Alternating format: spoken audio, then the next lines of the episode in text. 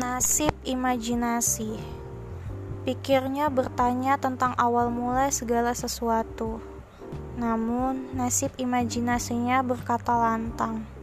Aku punya beberapa gagasan paling mutakhir, lakukan liar atas paradigma yang agresif.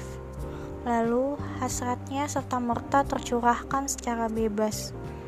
Kumpulan hayal tertinggi dari mimpi yang saling bergandengan tangan dengan mesranya membentuk gugusan pulau ekspektasi yang epik.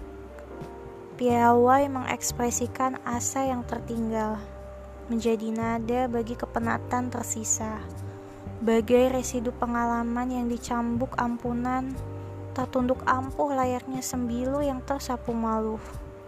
Meruntuhkan egoisme paling candu sekalipun.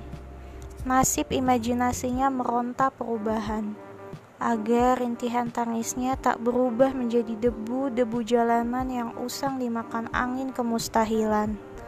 Walau diburu waktu yang terus menggebu, arah imaji itu takkan pernah luput dari tangguh yang menjangkiti mental beraja terakut.